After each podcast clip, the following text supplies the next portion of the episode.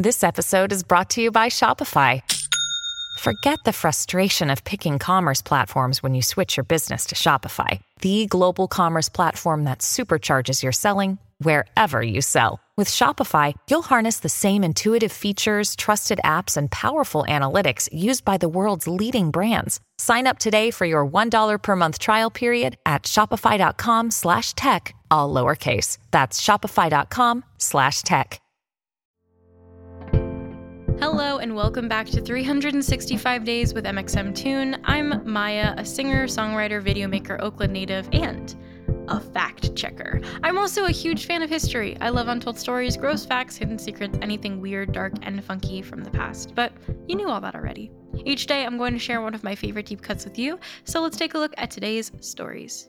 It's 365 with mxmtoon. New facts every day, so don't leave too soon. I'm gonna teach you stuff, no, it won't be tough. Gonna go a year till you've had enough. It's 365.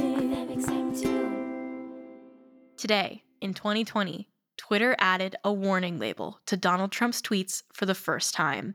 This label warned about factual inaccuracies in the former president's tweets. Let's take a look at how this all went down.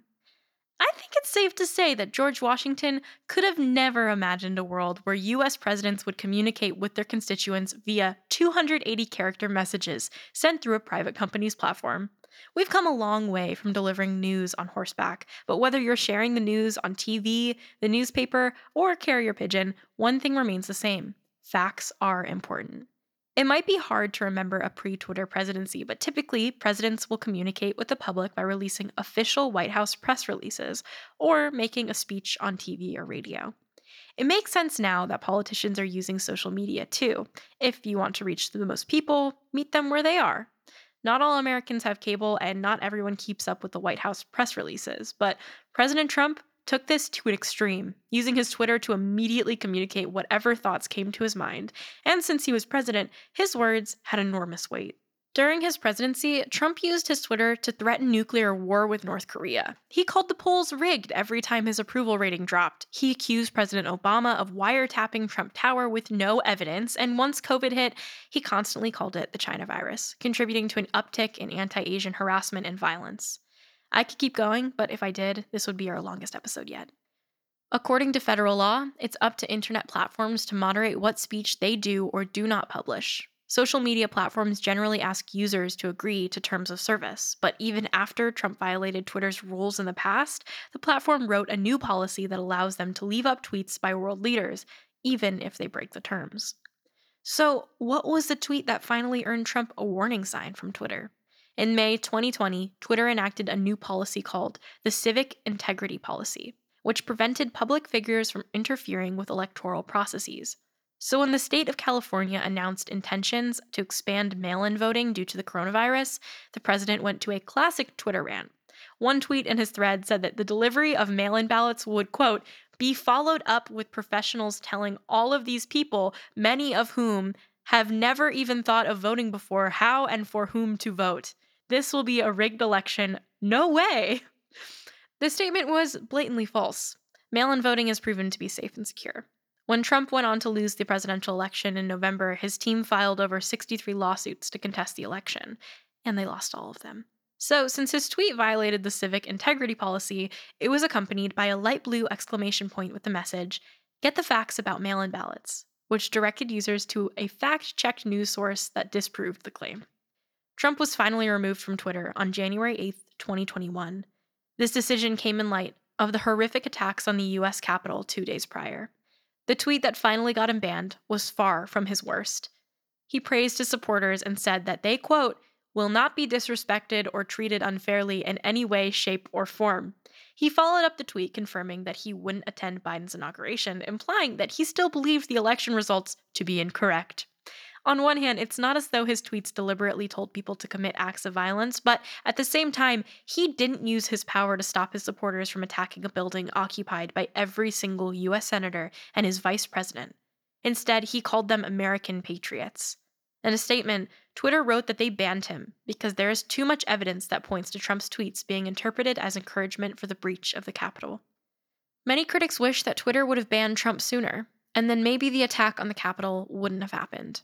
But at the very least, now there's a precedent for social media companies to censor blatant disinformation from public officials. Remember, don't believe everything you read on the internet. Now, let's talk about music. On this day in 1999, music fans got word that Backstreet Boys' album, Millennium, had sold 1.13 million units in its first week. This established a new record for most single week sales, which was previously held by Garth Brooks. Though the Backstreet Boys formed in Orlando, they made it big in Europe before the US. They released two records in Europe and then compiled the best tracks from each album into one self titled US debut. Millennium came next, so depending on where you lived in the world, Millennium was either their second or third album. But the next year, NSYNC broke this record when they released their third album, No Strings Attached, which sold over 2 million copies in its first week, including half a million on its release date. NSYNC held this record for 15 years, and when Adele released 25, she sold 3.3 million copies in her first week.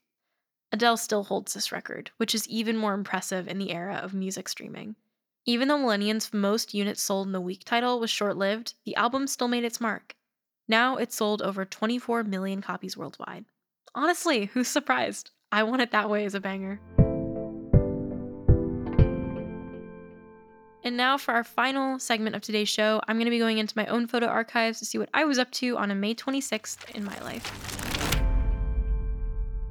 On May 26, 2018, I went to get dim sum with my family. Now, this might not seem that exciting to you, and I promise you it probably won't get more exciting than that. I do have a photo here of my dad holding something that I think is very funny a pillow with the group BTS on it.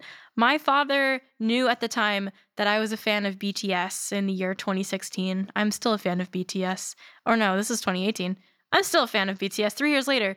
But my dad picked up the pillow and was trying to analyze who was in the group and remember all the names of the different people inside of, of BTS. He could not do it successfully. But I have very fond memories growing up, going to dim sum with my family. I have a photo here of my cousin eating um, a meatball at dim sum.